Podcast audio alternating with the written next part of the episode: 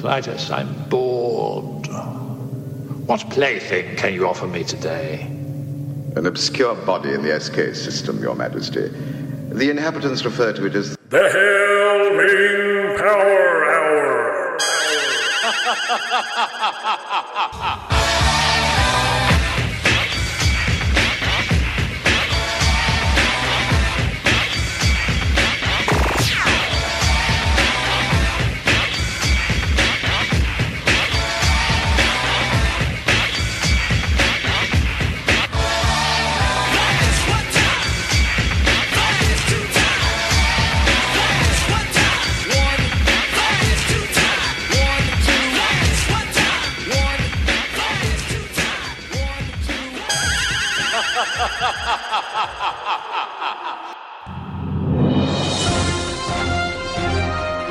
now, with news from around the universe, it's the Hail Ming Report with news anchor Rick Morgan.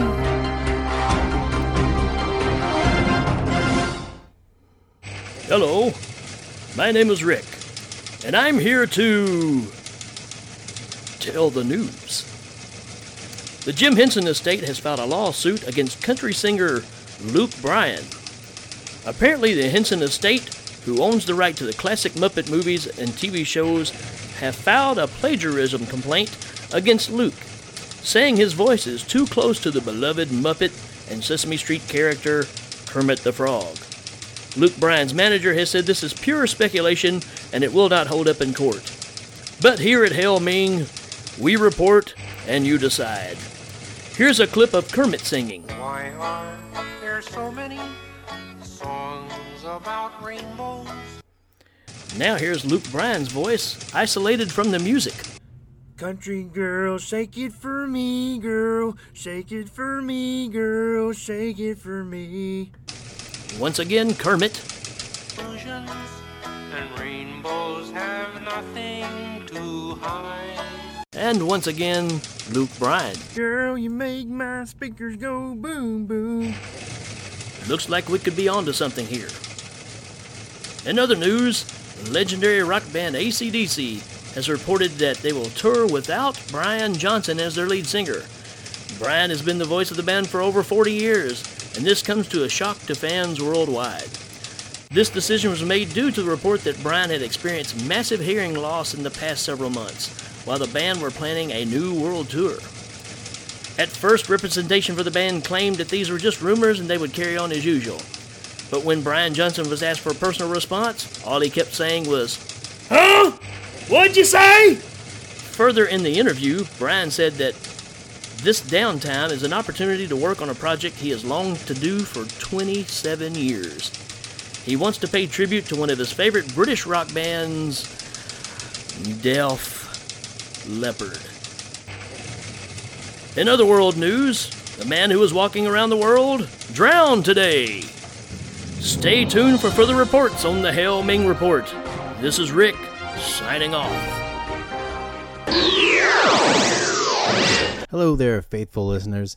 Uh, this is Danny Bennett here of uh, Hail Ming Power Hour, and I just wanted to uh, let you know that we've got this unique opportunity. See, what we've done is we've uh, obtained a script for the Hail Ming production company, and we plan to make this movie, but we're just not exactly sure what genre it fits in. So, so we put together a couple little mock-ups.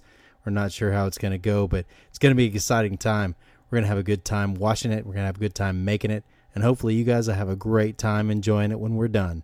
So, um, Spring Heel Jack 2. Yeah, all we got really is a tagline and and a script that could fit a lot of different places. So, uh, well, let us know what you think. All right. Hail Ming.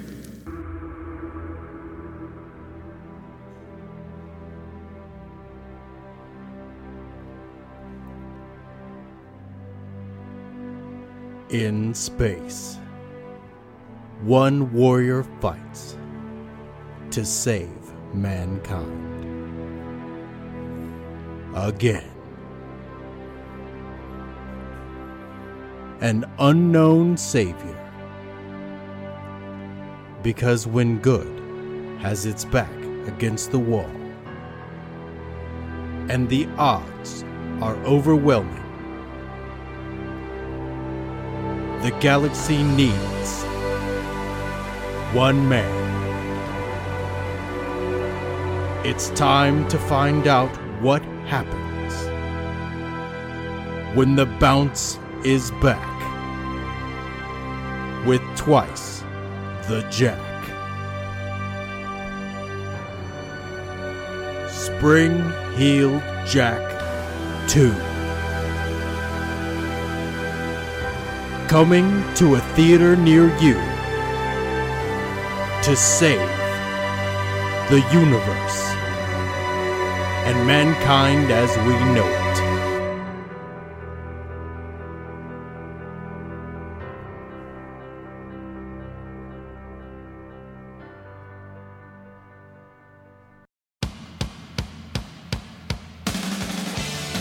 What in the world happens when you put four fresh trained counselor boys to work at a beach volleyball camp? Add a healthy libido. And of course, Spring Heeled Jack. This summer, the bounce is back with twice the Jack. Will they get some? Will they get dead? You will lose your shirt. It's wacky entertainment in Spring Heeled Jack 2. Coming to a theater near you.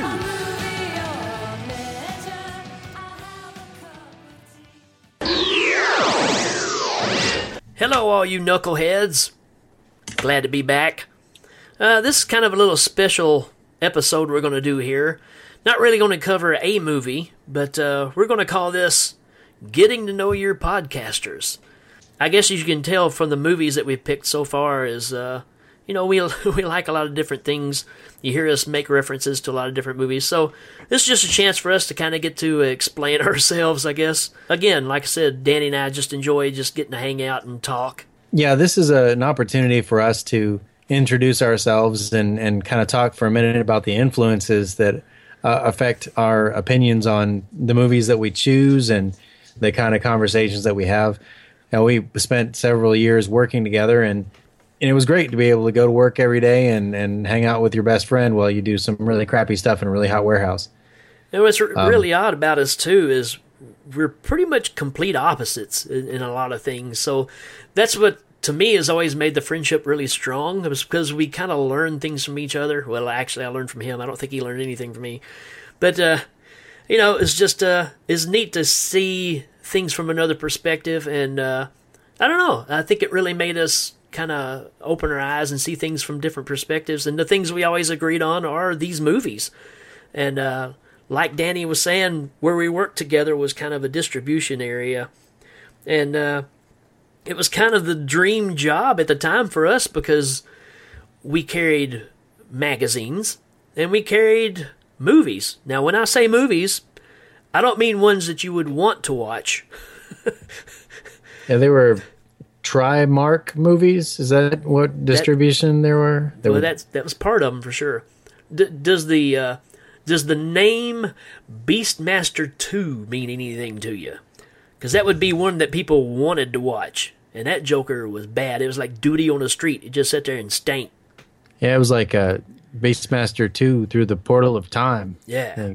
Again, just two buddies getting to hang out and do this for fun. We've been through all kinds of things together, making little short uh, short films for buddies in college and stuff like that, in film school, and getting to do some movies and things like that. And uh, every day at work, we had an hour for lunch, and I lived like three minutes away from where we worked. So we would grab a handful of these crappy movies off this shelf and just go watch them. We watched a lot of bad stuff, folks. Let me tell you. yeah, they were they were terrible. And the best thing about it was the company. You know, the, we can enjoy a movie that's particularly bad. So you imagine some of our favorite movies. You know, we can really enjoy this and talking about them and, and trying to bring somebody else into the fold. But I ultimately, I think both Rick and I like to perform, and so that's why it's so important that we make a connection with you, because if we don't have an audience, it's hard to perform. Yeah, and hard to stroke your own ego. yeah, it, it's not hard, but it's not nearly as rewarding. Right, right. I mean, but that that's just it. That's why we continue to ask for input, and we hope very much that people listen and uh, and take something away from it. And if they have ideas that you know they they'd like to hear what we have to say, then that's music to our ears. What we're going to do now is just kind of go through uh, just some of our favorite stuff, man. What makes us tick. And uh, I've actually, and this kind of shows you the difference, I made a top 10 list of movies that I can't live without. And uh, Danny did not. he says that's, Yeah, I have a hard time categorizing like that. and it and it is hard to do. I mean, because I know there's stuff on here that I have to do like honorable mentions on stuff. So, but uh, I think you'll kind of see the trend of where these movies are, and and you'll see the the time frame of when they came out. So, as far as my list, a movie that I put at top ten, and uh, anybody that that was around when this movie came out, it, it was just a blast, man. Pee Wee's Big Adventure, the Tim Burton classic. Oh yeah, Pee Wee's Big Adventure. Uh, yeah, like you said, Tim Burton directed it before Tim Burton was a thing, but Pee Wee Herman sure was. Right. And they wanted to make sure that you got as much as you could on screen. So the movie's just great. Hate the sequel, but this one was fantastic. Where else are you going to see Santa Claus, Godzilla, Pee Wee Herman, and Twisted Sister all in the same scenes together? That's that's movie magic, folks. It is. It, other than in my backyard, you cannot see all four of those things in the same place at the same time. And that's not even Christmas time. That's just the way it is at his house all the time. It's just when D comes over. The other ones are already there, but Uncle but D. has to come and go. all right, so I decided that I would I would put down my favorite, just my favorite thing, and that's uh, the short story "The Most Dangerous Game" by Richard Connell. Yeah. It's uh, it's affected me ever since I've been watching movies, and, and I was introduced to it in school. It's the the story of a of a hunter who ends up on an island where a guy hunts people, and just the just the title of it, the most dangerous game. It's a double meaning. It's not just the game of of hunting this man. It's also that man is the most dangerous game of all. That's why this hunter does it, and uh, it's something that I've always loved the concept of. Just like the Ice T movie, right? Just like yeah, like uh, surviving the game. Right. Yo, Cole, your mom was up there. You know. Which also explains probably why you're such a Kraven fan as far as the Marvel universe. Oh yeah, yeah. Well, I mean, Kraven the Hunter is pretty awesome, and you know anybody who's who's read um, the uh, the Spider-Man comic with Cra- Kraven's Last Hunt, it's a it's a great graphic novel. I, I'm also a comic book- fan. You know, not not entirely. I don't believe that anybody can be the kind of fan that they used to be. There's just too much Right. universe now. Yeah, it's expanded so much; it's ridiculous. We we just went to Comic Con this last year, and it was ridiculous how much stuff was there. And actually, this reminds me. I, I told Rick earlier today that I had come up with a why moment. You know, the the, the whole why section, and and I was going to say why, why invent the word canon? Because it doesn't matter if you're going to retell the story. If you're going to say something's canon, and then you're just going to destroy canon later down the road, because the whole idea of it being an unshakable truth of the mythos. Well, if you're just going to change it, and there's no such thing, and if the word has no meaning, why even have it? I feel a little bit more like I do right now than I did a while ago. What? All right, All right, what's what, what's your next movie? Bad News Bears, man. I love the original Bad News Bears. Uh, it's, it's actually there's three movies that I remember being my first movie experience. I don't know which one was really first, but it was either the Robin Hood, the the Walt Disney Robin Hood, Ooh, it's a good one. Bruce Lee Enter the Dragon, mm. and Bad News Bears. You know, I remember the Disney one because it was a cartoon, it was Robin Hood. I dug it. Didn't get much of the story because I was a little kid. Enter the Dragon, I didn't know what was going on. All I knew was I was watching Bruce Lee kick some butt. Bad News Bears is where I actually kind of understood what was going on because you're listening to kids talk. So, uh, it's just a movie I grew up with. I, I still love it. I just really enjoy it. It's a classic movie. A lot of racial slurs in it. You can't get by get by with now, but uh, you know that was the seventies. You got you got Walter Matthau in that, right? Can't go wrong with Walter. Jackie Earle Haley. Yeah. Little Yeah, Freddy Krueger. Yeah, he became Freddy Krueger. He was uh he was Rorschach. You know, Yeah, that's right. awesome stuff. What you got? All right, the next thing on my list is Sam Raimi. Heck yeah. and and I'm gonna level with everybody. I'm a huge fan of Sam Raimi, but I haven't seen all his movies. I've seen a lot of them, and I enjoy the ones that I have seen. I I think uh, Oz the Great and Powerful. If you haven't seen it, you know, just just watch it. The guy Fantastic. makes a great movie, Yep. Yep. and it falls in line with what we like. You know, lots of humor interspersed with the story. It doesn't take itself too seriously. It's good stuff. Quick and the Dead. Quick and the Dead. I mean, come on. I mean, you know, yeah, yeah, Evil Dead. We're we're diehard fans. That's what started the relationship with Sam Raimi. But come on, Quick and the Dead is just awesome. There's a click before the strike. All right, my number eight movie. This is stuff we've already kind of gone through, but Flash Gordon's up there, man. It's in my top ten. It's number eight. I love it. I watch it all the time. Music, the marriage of image and music together just works for me. So we don't have to elaborate on that one. It's Flash Gordon. Yeah, movie's incredible, and you know I, I have find myself defending it regularly of people who roll their eyes at me when I mention it. But you know what? If if you take it as just just a, the spectacle that it is, you know, the story mixed with like you said, the music mixed with the the visuals, there's nothing like it. Well, even the movie Ted, you know, they pretty much the whole movie is a, is an homage to Flash Gordon. Yeah, that guy. Yeah, You you can't make me like that guy, and I'm not gonna watch Ted. yeah. Well, it's all about Flash Gordon, the whole movie. Sam I- Jones, Sam Jones is in it. Yeah, so what? All right, what you got? All right, Nightbreed. Oh yeah, Nightbreed, you know, it speaks to the teenage me, you know, who felt outcast. Who Midian is a is a is a stone yard. It's a it's not a graveyard. It's Nope. it's a a bunch of monuments and statues, and underneath it, these uh, misunderstood eons old creatures who follow some kind of a Kabbalic religion, and uh, it's a fan. And David Cronenberg's in it yeah, as a serial killer. man. Yeah, Decker is one of the scariest f- figures to to ever be in a movie. Period. So, so you think about you know brutality or or or a frightening nature for a killer. Here's the thing that always struck me about Decker.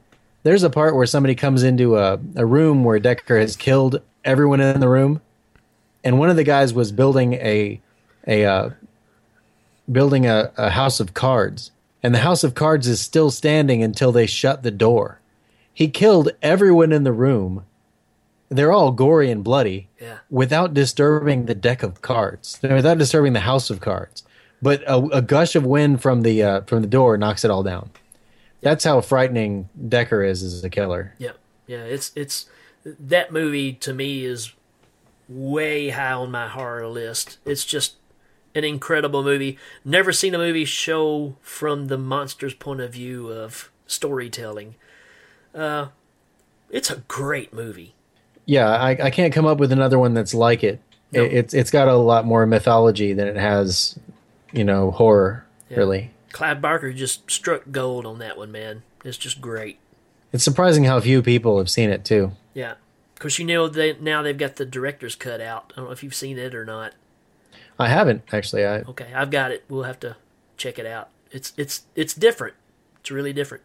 So, okay, my next one, no big surprise. Big Trouble in Little China. Might as well just go on. We know that it's awesome sauce. So yeah, you and you know, as we put it up against the Golden Child in our previous podcast, eh, you know, the Golden Child, very similar movie, doesn't hold up as well. really does it. It, you know, Big Trouble in Little China could almost have happened this year. You know, there's just that much timelessness to it. You know, it's not really '80s exclusively. All right, so the the next thing on my list has got to be, uh, and I just went ahead and put these two together: Tales from the Dark Side and Monsters. Sure. you know two TV shows. They were installment shows like uh like the Twilight Zone. Some of them were from the monster's perspective. Some of them didn't end so well. All of them were cheap. They were obviously made, especially Monsters was made, you know, week to week. You could tell they had no budget. Fantastic stories. Yep. They're so much fun. Yep. Both great series. I just recently went back and revisited uh, Tale, uh, Tales from the Crypt and actually watched all of those.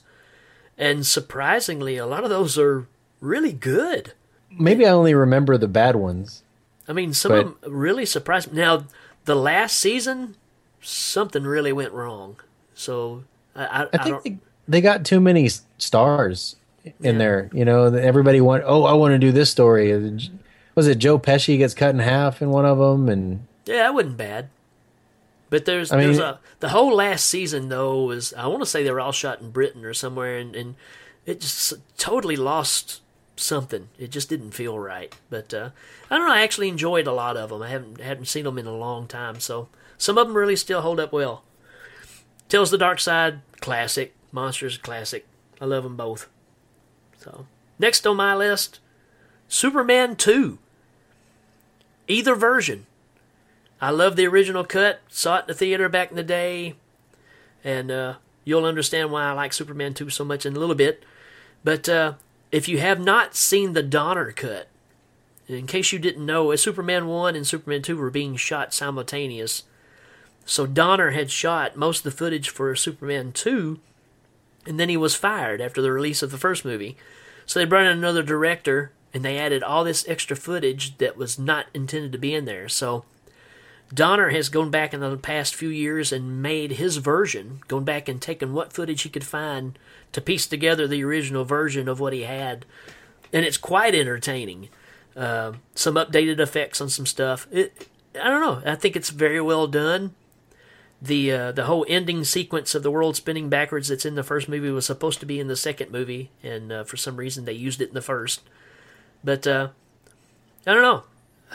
Superman 2 fighting General Zod is just pure entertainment. It's awesome. Superman Two was was the introduction of the super villain, right? Because you had Gene Hackman, you had uh, Lex Luthor in the first one, but he was just a, a smart person, not not like uh, General Zod, Non, and and uh, Yeah. and the the third cohort. There was her name, Uh, Barbara. Barbara Bush. Hail Ming. But yeah, I mean, you have the introduction of the supervillain. They're bad just to be bad, Yeah. and that's good. Here, here's something I've got on my, my list. Uh, it, it, it's bound to factor into a top 10 list somewhere of mine. RoboCop 2. Heck yeah. Robo, now, RoboCop 1 is good. It's a classic. Basil Poledouris made the, the music for it, which also, you know, rolls over into RoboCop 2. RoboCop 2 was written by Frank Miller, who Right. who did the um, you know, the the Batman rejuvenation when he did a Yeah. when he Dark brought Knight. Batman back, you know, in his fifties and, and, and made that whole dark scenario and, and did Sin City, City. and, and he's he's just got a singular vision. Yeah. RoboCop two is brutal, and it's awesome.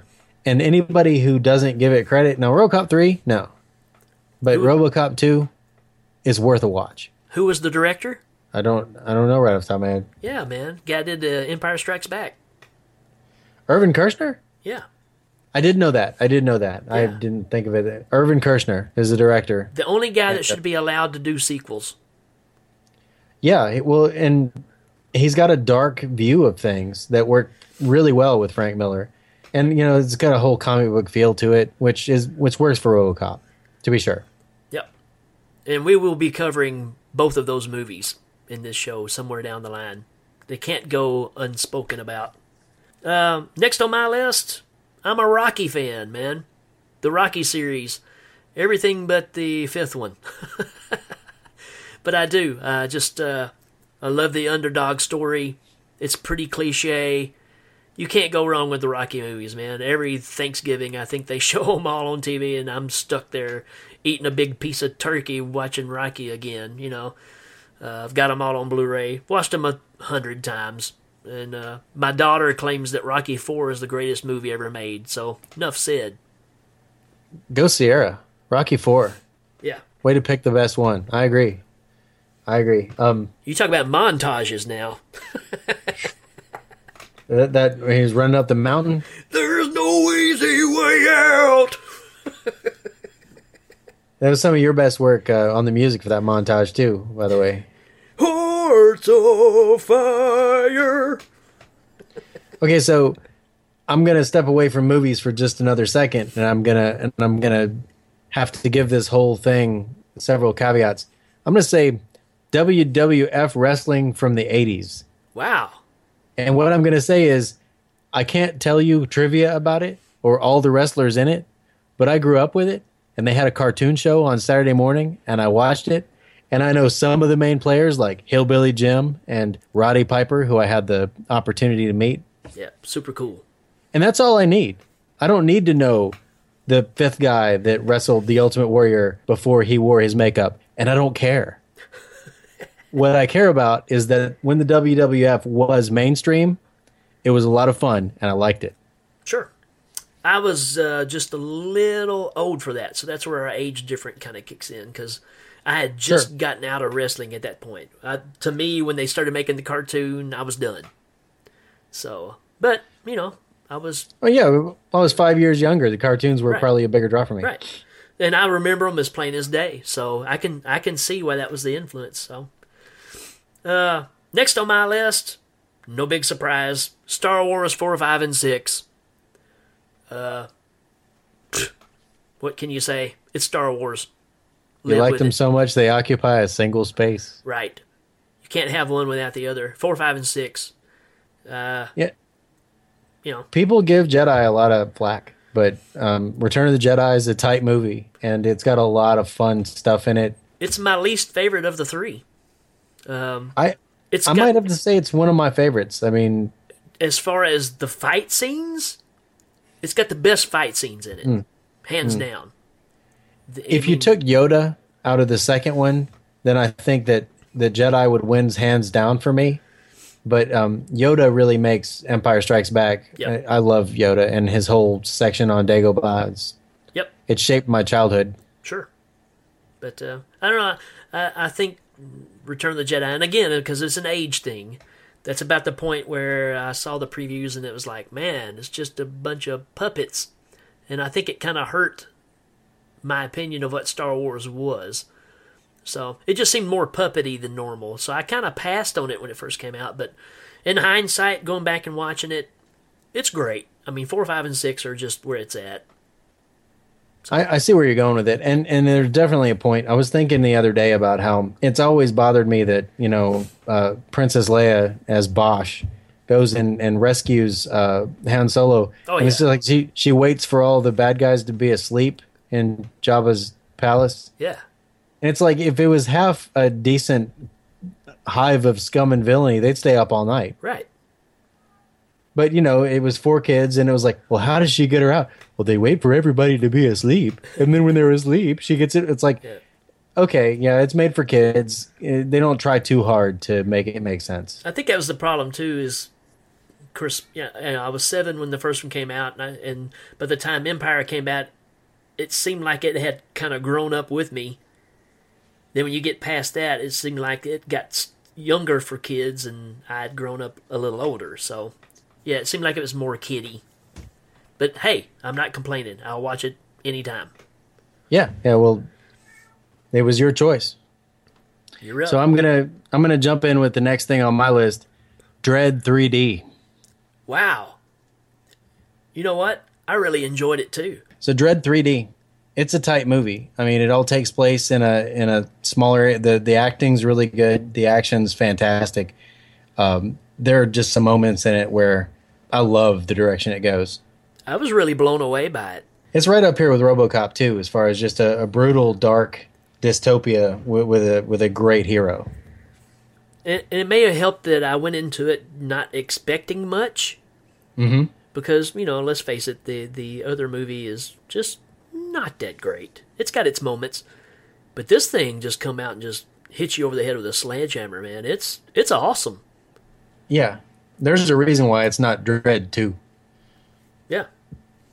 So that's a good one. All right, we're getting to my top three movies of all time. Number three, Jaws. Absolutely love Jaws. I've bought every version of this movie that has come out. I even really like Jaws 2, but the first one is just movie magic for me. Uh, you could leave the shark out of it, and I would still love this movie. I think the acting between those three characters is just incredible. Uh, it's just great, great filmmaking. And the fact that everything was a, a disaster while making this movie and it turned out to be the movie that it is, to this day, I don't go out far in the ocean just because of this movie. That's the impact this thing had for my age group. You don't pick up hitchhikers because of Texas Chainsaw, and you don't go out in the ocean because of Jaws. That's my age group. I, yeah, I've only ever heard a couple of people say that a movie is better than a book, and Yeah. uh, I think at least twice I've heard people say that Jaws the movie is better than Peter Benchley's novel. I've I've recently gone back and revisited the book, actually audio book, and uh, you know, uh, characters are quite a bit different. You get a few more death scenes in the book, but the movie is just incredible. I mean, I, I think it's just it's a masterpiece, and just fear in general there's one scene in particular. People talk about, you know, the popular scenes all the time. Of course, him jumping up on the boat and eating Quint and all that stuff. The scene that gets me is the guy that's in the little dinghy boat. He's out there by the kids, and the shark tips his boat over. And then you get a sh- overhead shot, like a crane kind of shot, and you see the shark coming sideways at this guy's legs. It's the first time you see the scope of this thing, but it's underwater. It is the most terrifying thing to me I've ever seen in a movie. Because for that split second, it looks so realistic. Of course, that's the scene where it bites him and the leg floats down. You see the leg at the bottom of the water. That scene to me is just absolutely incredible. And uh, but again, you know, you could see you could leave the shark out and just the acting between the three main characters. I just I just love the movie, everything about it. There you So go. where do you stand on the subliminal uh, frame one where, where the guy's underwater and he's and he's scuba diving? Do you think there really is one frame with with the shark? I don't know. I, I have I've never really seen it. I know that they went back and did that as a pickup shot in his swimming pool because he thought he could get one more scare out of the crowd. But uh, as far as the scene, I've I've never seen anything really break it down and show where that scene is. But Yeah, I heard about it. I didn't know if you Yeah. had. Yeah, I don't know if it's true or if it's just a rumor. seems I'm like sure somebody rumor. listening will will Google it and know more than we do right now. Yeah, let us know uh, on the Facebook page if you find out there is an actual shot there. I want to keep the mystery, so let him know, but don't tell me. Okay, that's me. What you got? All right, so um, I've got the movie uh, Grosse Pointe Blank. Yeah, Grosse you know, Pointe Blank's a you know it's a John Cusack film. Uh, he plays a hitman who's going back for his ten year high school reunion, and uh, it's got Minnie Driver in it. Uh, Jane Cusack or Joan Cusack plays his uh, his sister. Well, no, Joan Cusack is his sister. She plays his receptionist. right. Uh, Dan Aykroyd's in it. Uh, it it's a great movie, and and it's uh it's action packed, but it's really just kind of like a Let's get I don't know if you want to call it a rom com, but there's a romance involved, and there's comedy involved, and then there's killing involved, and let's just say it's 90s. It's got that Yeah. 90s feel to it, where it, it, it's it's just a mixed bag of emotions, but is an excellent movie. when you can tell that John Cusack really likes it, Yeah, and when John Cusack really likes something, he he really brings something to it that uh that he doesn't all the time, and um yeah, that it's you safe can to, you can feel his energy. safe to say that you and I are both John Cusack fans of pretty much Oh, yeah. anything he's done. So And there are two uh there are two uh CIA or there's FBI agents who are on his trail in that. Kind of remind me of, of you and me. The the what Hank Azaria is one of them. Then the guy from uh from Once Bitten, the the black guy from Once Bitten, yeah, and they're both sitting in the car and you know you know, I met him at a thing. Why do you always have to have met somebody? It's just the, the two of them. They're they're great in that, and just a bit part, but they're both awesome. yeah, that's a great Gross movie. Blank. That's one we Yeah. experienced back in our work days for sure. We watched that one a few times. So, all right. Next for me. Oh man, I love this movie. Phantom of the Paradise. This movie is huge to me. Never grow tired of it. It hits all of my buttons. Uh, I hate musicals, and I'm a musical guy, but I hate musicals. I, I just I can't I can't handle it for some reason. I don't like people just breaking out in the song for for no reason. But the thing about this movie is it's all for a reason. When it's time to perform a song, they're performing a song. It's basically the story of Faust, Phantom of the Opera, all mixed into one 70s movie with Paul Williams writing the music. You've got Brian De Palma directing. Uh, man, it's just 70s gold. Everything about it. I know this movie inside and out. Own the soundtrack. Wore the soundtrack out. Absolutely love this movie. It's just Beef? great. Beef. Beef. Yeah. Well, he's going to be at uh, Gerrit Graham's going to be at Texas Frightmare. We go to Texas Frightmare every year, and uh, so for the first time, I get to meet Beef from uh, Phantom of the Paradise, and I'm super stoked about that, man. This Yeah, that's that's gonna be fun. this could be my favorite movie of all time. This is a real toss up, but I just Nice. everything about this movie, man. I, I'm, I'm a 70s kid at heart. The music is right up my alley. The things they make fun of is exactly what I think about things. The performances are great. You got a group that's pre Kiss on here that's kind of got the Kiss makeup thing going on. It's just funny, uh, scary. It's everything rolled into one. I just, I love it. Case closed. Case closed. Hear that, internet? Don't try and convince him of something else because Yeah. it's Phantom of the Paradise or nothing. And it's kind of like your your love for Sam Raimi. I kind of have that for early De Palma. His first, you know, You introduced me to a lot of his stuff, and, and I agree. He's he's a really good director, and I really have enjoyed what you've shown me. yeah. So, yeah, Phantom of the Paradise. Check it out. Okay, so I, I got very similar to Phantom of the Paradise. Actually, I have a Friday the Thirteenth Part Six. Friday the Thirteenth. All right, wait a minute. Let's think about this. So, Let's not think. Don't think. No, you and I are doing we're doing our list. And early on, we told the fans that I was the horror fan and you were not the horror fan. And you've had way more horror movies in your list than I have. but you know what? Just- Friday the 13th, part 6, absolutely awesome. Friday the Thirteenth Part Six. I wouldn't even call it a horror movie. It okay. So you look at all the movies now that are taking the horror genre and flipping it on itself and making it into kind of a comedy. Friday the Thirteenth Part Six was way ahead of all that. Yeah. It was like, you know what? We're not going to bother to try and make it into a joke. We're just going to take this to the extreme. Yep.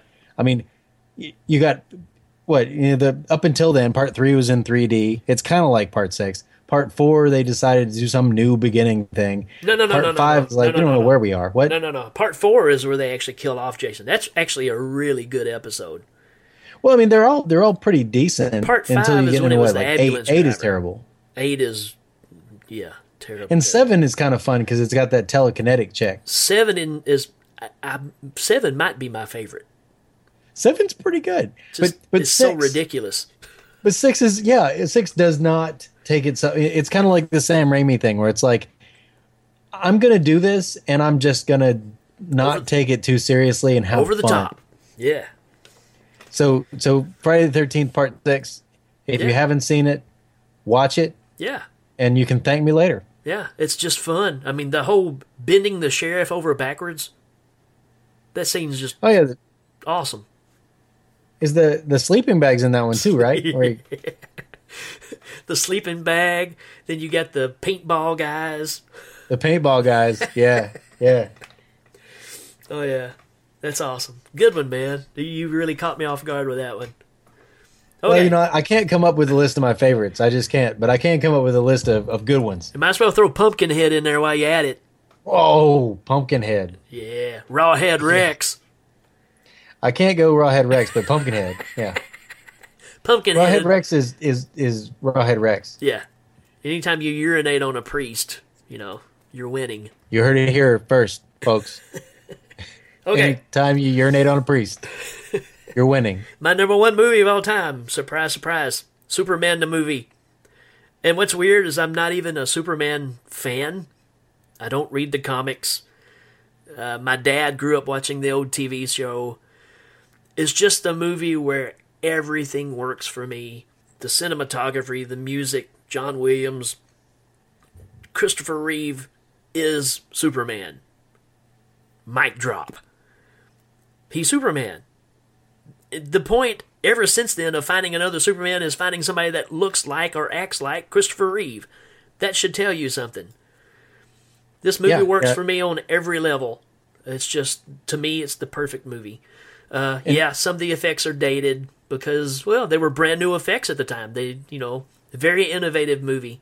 Uh, I recommend watching the documentaries on the making of that movie because it's pretty ingenious. Some of the things they come up with. So, uh, in a big way, uh, being a comic book fan is a good reason not to be a comic book movie fan because you know you end up kind of developing an expectation over 600 comic books and 12 storylines and whatever. Yeah. and then they're trying to collapse it all into one movie and they might cherry pick your favorite stuff and you say well that's not how it happened. That's how i've fallen into a, a dislike for comic book movies. And I've start I'm starting to enjoy them now because I have no idea what's going on in the comics. Yeah. So I don't say, "Oh, that's not how that happened." I don't know, and I don't want to know because it ruins it. right. Um, I'm with you. So yeah, Superman one, it's it's better than the sum of its parts because it stands alone. Yeah, yeah. It is the iconic superhero movie. Every movie since then has been measured to the first Superman movie. Okay, so I've got um, Real Genius. Of course. A real genius. You know, you got Val Kilmer. You got that guy that plays the uh, the werewolf in uh, in Monster Squad. Yeah. who also played uh, what um, Uncle Rico and uh, Napoleon Dynamite. Yeah, he, he's in it as a genius that's been holed up. You know, you you've got the the guy who gets punched in the face in the Die Hard movies, as uh, as somebody that gets punched in the face here. If he doesn't get punched in the face, it's okay. He hates popcorn. His his house gets filled with it. It's Real Genius is Yeah, a movie that epitomizes the '80s. it really does. It's a, it's You've got a- your eclectic geniuses and your and your bad guy who gets mud on his face and goes, oh, you know. You, you've got uh, lots of chicks in bikinis and a, in a part of the movie for no reason. Yep. Um, That's the '80s. and you know it, it's got a it's got a poignancy where where they they're so driven to figure this thing out that only somebody from outside can realize that they've just made a weapon, and then of course you know, being you know peaceniks like they are, they they decide they find a way to to deep six the weapon they created, you know, a la the Manhattan Project. You know, Right. it's a again, it's the '80s. It's Good stuff. It's great. Yeah, I love it too. All right, here's something a little off the track. The two Bruces. I lived my life based off the two Bruces. That being Bruce Lee and Bruce Campbell. Bruce Campbell. That's right. They call me Bruce. A great movie. a fun thing about that movie, it was brought to Bruce Campbell, and uh, and he actually bankrolled and came up with land to film it on. So um, he he's he's there for his fans when they put him in his movie. Right. Yeah, they made a movie with his name in it, and he he kept it going. You know, there That's not surprising. So yeah, those are just two big influences of mine. Uh, I love anything both of those Bruces are in, pretty much. Bruce Campbell maybe not so much. He's made some clunkers, but he's Bruce Campbell. You know, Brisco County Jr. What else do you want? Yeah, the what the man with the screaming brain was pretty bad. Yeah, yeah, that's what I mean. Yeah. Some of those sci-fi network things that he did were not great, but Well, it's and it- at the beginning of They Call Me Bruce, he kind of pokes fun at that too. Yeah. You know, he's in like Cave Aliens 4 or whatever. All right, what you got? Good ones, Bruce and Bruce. I like it. yeah, Um, All right, I put down Cyndi Lauper. of course. I'm a huge fan of Cyndi Lauper. I'm, and I was a big fan of her because she was so 80s. But as she's gotten older, I mean, I, came to realize I listened to an interview with her um, on NPR. And first of all, I could just listen to her talk all day. But on top of that, and she's got a tremendous voice. I mean, she's an activist. Uh, she just seems like she'd be a lot of fun to hang out with. Cyndi Lauper, got to Right. put it in there. Big fan. Right. Well, if we're going to do the music thing, Queen's the big one for me. I mean, again, what can you say? It's Queen. Possibly the greatest band to ever walk the planet. Agreed. If you only know the two or three songs that they play on the radio, then you really missed what Queen is about. I really, really dig the first two or three albums, man, all the way up to uh, A Day at the Races. Man, you know, Queen 2 is just astonishing. And it's one that never anybody talks about. Sheer Heart Attack's a great album. Well, come on, they didn't make a bad album. But uh, their 70s and early 80s stuff can't be beat. It's iconic. We will hear these songs the rest of our lives at sporting events, what have you. They they just they don't die. They just keep going. That's Queen, folks. I 100% agree. Uh, Queen is iconic. I don't have the, the, the knowledge of them that Rick has, but you know, there's there's no denying that there's an extraordinary amount of talent in one place. Yep. Too much for one band. Hey, so Rick, Yeah. uh, Three Stooges or Marx Brothers?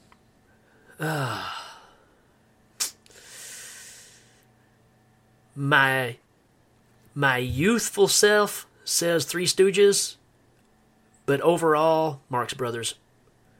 Yeah, I'm I'm Marx Brothers. I've never been a Stooges fan. Yeah. I mean, you know, Stooges are funny because really that's where our Bruce Campbell humor comes from. The Sam Raimi Yeah. stuff is total Three Stooges. But man, The you go back, stamp.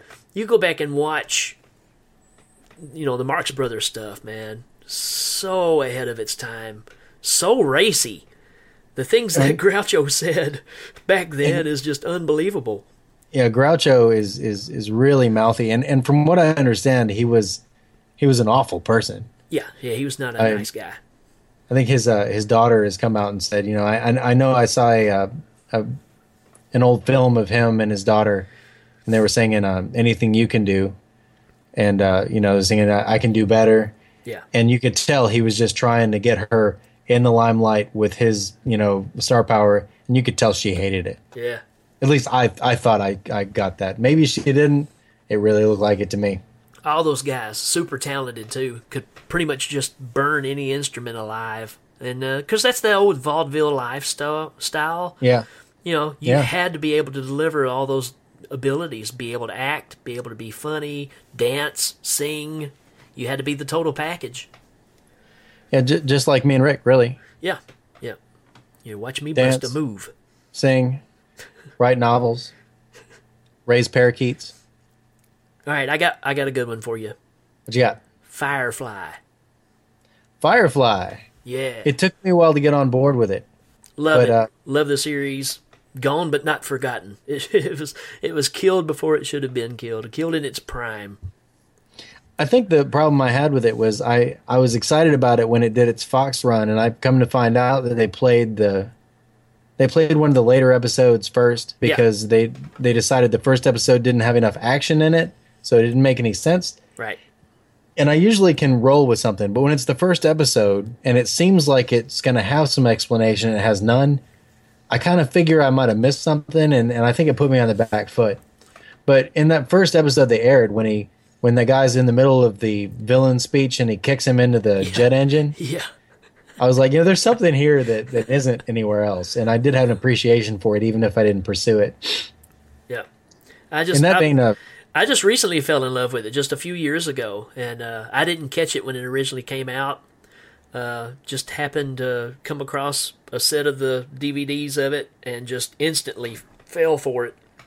And I couldn't believe how quickly it was over. you know, I'm just getting into the characters and it stops. You know, yeah, it's got style. it's a great, great series, and uh, of course Joss Whedon, you know, doing all the Avengers stuff and all that. This is him cutting his teeth on here, so it's great stuff. Good. Uh, Well, I mean, I think it's arguable that he cut his teeth on the Buffy the Vampire Slayer well, sure, stuff. sure, yeah. And he wrote two comic books too, which are a lot like Buffy the Vampire Slayer. Oh yeah, Yeah, I, I know that's that's not your wheelhouse. they weren't really notable. One of them was called Fray. Anyway, yeah, but Joss Whedon, Yeah. I couldn't put him in this list though. He doesn't really epitomize the stuff that brings me to the table. I like his stuff, but um, I, I, he's not Sam Raimi. No, no. Just trying to generate hate mail now. you know. Joss Whedon, what a hack! Uh, what you got? Anything? Um, Amazon Women on the Moon. Sure. Also known as Kentucky Fried Movie Part 2. Yeah, Kentucky Fried Movie was funny, but I didn't catch it. You know when it first came out, and Well, I couldn't. did catch Amazon Women on the Moon. You weren't so alive kinda when it first came out, so. What's that? You weren't alive when it first came out. When did it come out? 74? Okay, so I was just barely alive. Okay. Oh, well, I was alive that December, so probably not. Yeah. Yeah. You missed it. I missed it. Yeah, Amazon Women on the Moon. Recently went back and watched that. It's it's fun, man, even now. It's 80s to the max though. David Alan Grier, man, as Don No Soul Simmons, the man who took a personal affliction and made it into a a, a talent or whatever they call it. it. It's good stuff. And it wasn't Zucker Brothers, No, whereas um, uh, Kentucky Fried Movie was right. right. But it was uh it was billed to be called Kentucky Fried Movie Part 2 and something happened where I think either the Zucker brothers or somebody said, "Nope, can't do that." So it kind of stopped it from uh, going down that path, I believe. Something to that degree. I'm a I'm a Kentucky Fried Movie fan. That's you know one Oh, of the funniest things. I think me. they're both funny. I, I just, you know, like I said, I missed the boat on it initially through. Yeah. And Kentucky Fried Movie for me, it, it's it's a lot like the uh, Monty Python compilation movies, like, Oh, yeah. and not for something completely different. Yeah. It, it's just as funny. And Monty Python.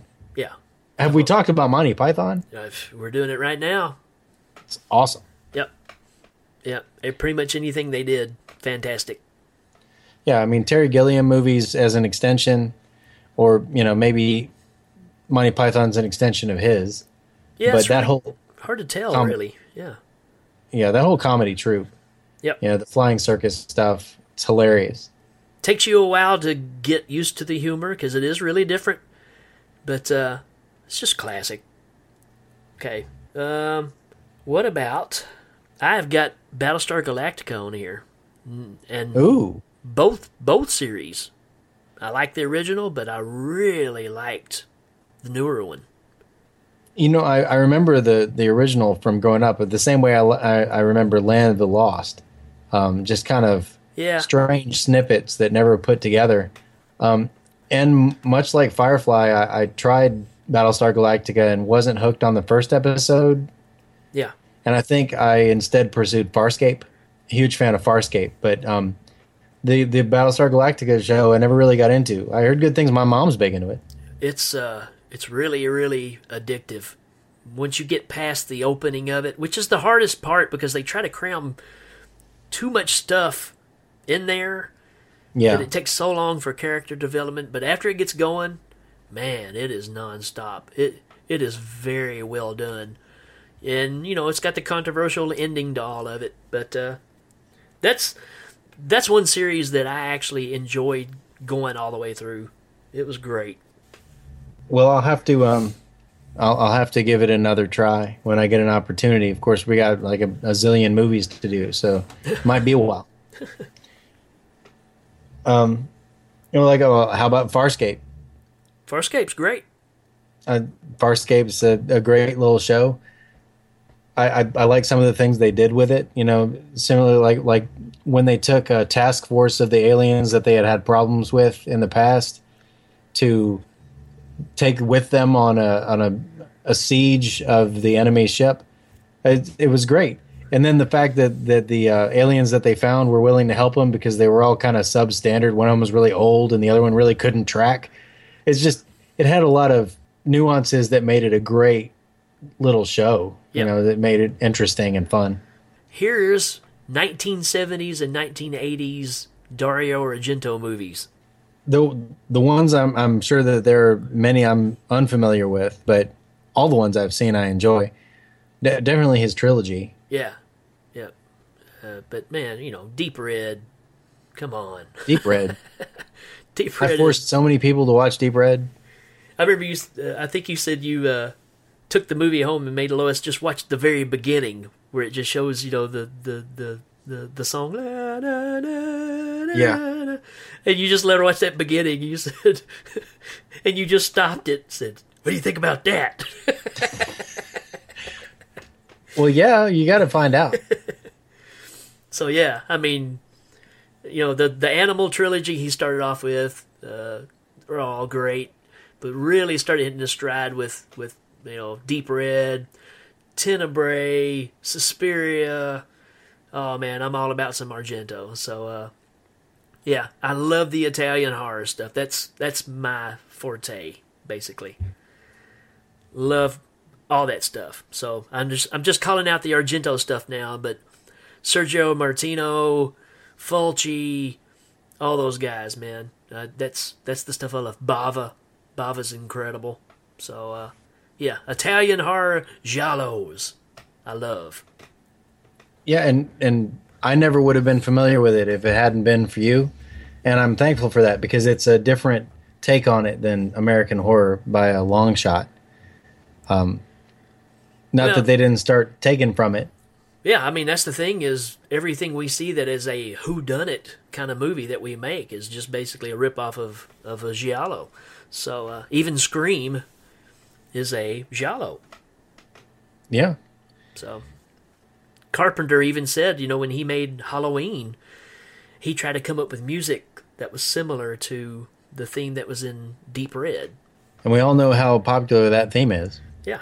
I had something a minute ago, and then it went away. Sorry. No, no, it's fine. It's it's not a problem. It's just spitballing now. So Roger Corman. not a huge fan of Roger Corman or Full Moon Pictures for that matter. I mean, Yeah, man. Those those are kind of hard to they're kind of I, hard to I put them in the same category. They, they're both kind of. pretty close. I think about Zack Snyder. Yeah, sure, why not? I mean, Zack Snyder directed at uh, 300, Yep. Watchmen, the new Superman. Well, I'm not going to comment on that. I, I think DC has has managed to take things just too far. Too serious. Even even with Zack Snyder, who who's obviously a talented director, they've Yeah. just taken it to a point where it's hard for him to pull it out of that tailspin. Yeah. Yeah, it's you know, I'm not really looking forward to the to the new Batman versus Superman movie. I'll still go see it, I guess, but I don't know, man. Uh, just too dark. You know, I want my superheroes to be super, not Yeah, the- brooding, you know, emo kids. the thing that pulled them out when they were losing to Marvel was kind of that they made all their characters into iconic pillars of the universe. You know, they were all infallible and their their strengths were very strong and their and their limits were very weakening. And Marvel on the other hand was making everything more slice of life and and reality based. And so it managed to pull DC to the point where people really liked their noir feel. You know, that everything was kind of a, a dark and stormy night, you know, with a beacon of light. Yeah. But it's flipped now where, you know, Marvel's reality based thing is, is, is resonating with people and, and DC's almost like it's untouchable, so it's not really enjoyable. And hopefully, you know, maybe good things will come out of this. I don't know. I, I haven't. I don't know, man. I just I'm not feeling it. It just didn't do it for me. I think he's a great director.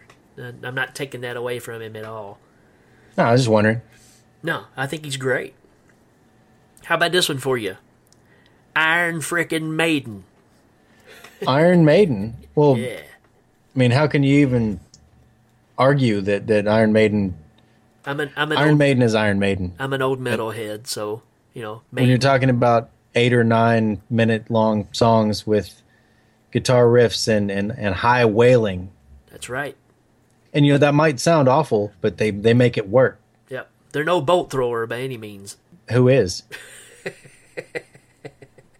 the answer is bolt thrower. Yeah, they're the only bolt thrower that I know of.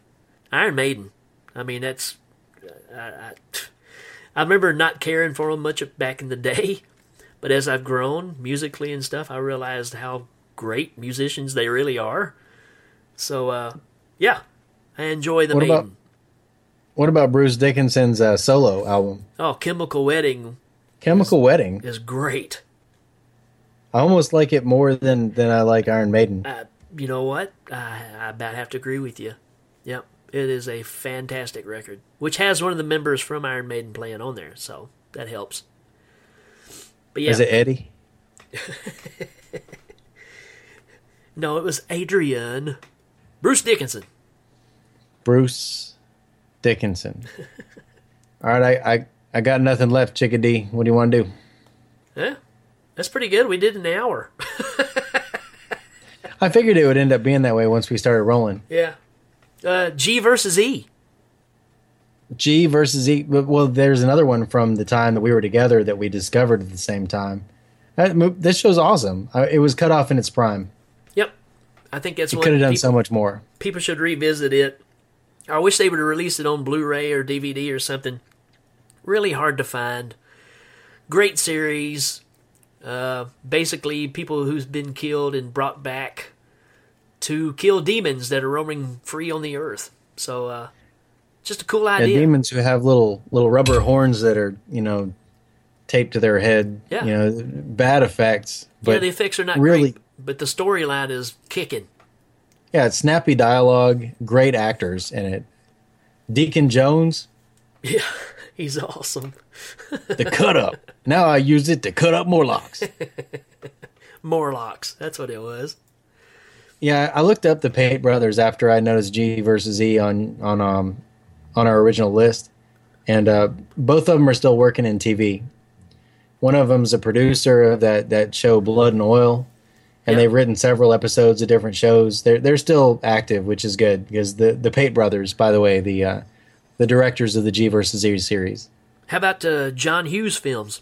like John Hughes films. I mean, yeah. I'm from the '80s. Yeah. So we got several of those wired. that are going to be on the list. Weird Science. I mean, the thing about the Breakfast Club or or Pretty in Pink or or even Weird Science is Weird Science might have to make it on there just because it fits so closely to our genres, but all those movies don't need defending, uh, and it's because they still Yeah. people still like them now. Timeless classics. Ferris Bueller. Never get tired of it. I was just talking with somebody about Ferris Bueller yesterday because there's a uh, a Smith song that's uh, that's just an instrumental that's in the museum scene. Oh yeah.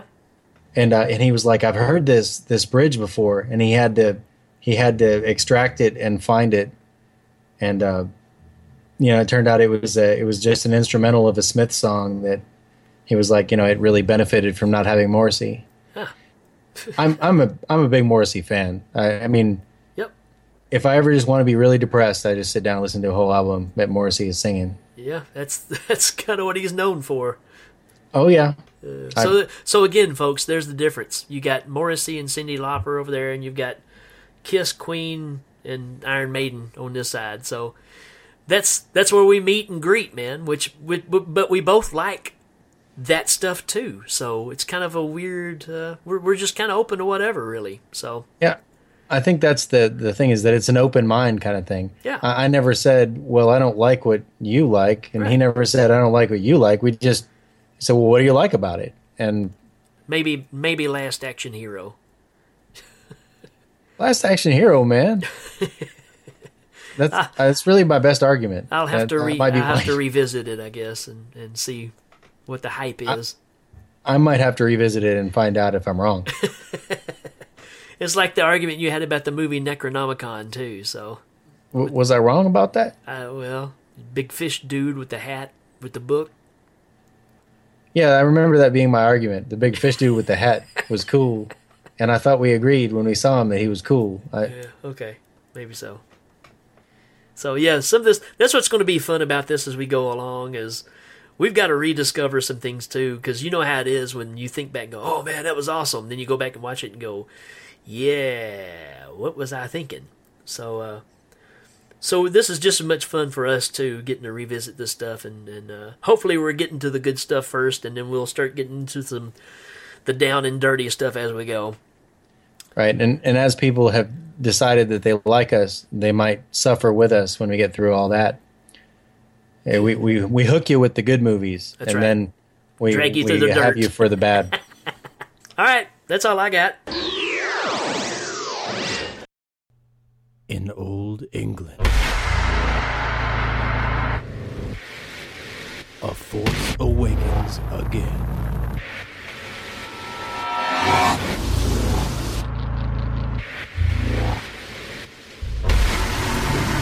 Jack. Two.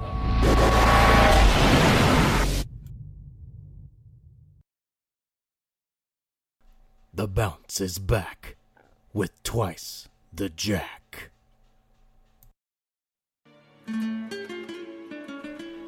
She was done with love. He was lost and alone. This little cottage in the countryside was just what the love doctor ordered. If he could survive the crazy fits of her broken heart, and she could handle his snoring. Once they're done with that, they just have one last thing. That jumping madman hiding in the attic. Spring heeled Jack 2. They'll find out that the bounce is back with twice the jack.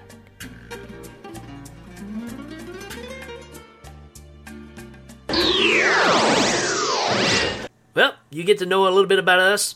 Hey, get on Facebook page if you want to do a top 10 list of your favorite stuff. Doesn't matter what it is. It could be books, music, dances, you name it. You guys just tell me if you, if you're uh, if you like cows, list your 10 favorite cows. Yeah. In order, which are your favorite Care Bears and why? There you go. What about the snorks? What about the Snorks? Were they were there different Snorks like the Smurfs, or were they all just the same Snork Well, over they and over again? they were different colors. yeah. Well, that's the way it is all over the world.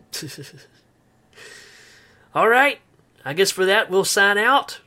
We'll see you guys next time. Adios. Auf Wiedersehen.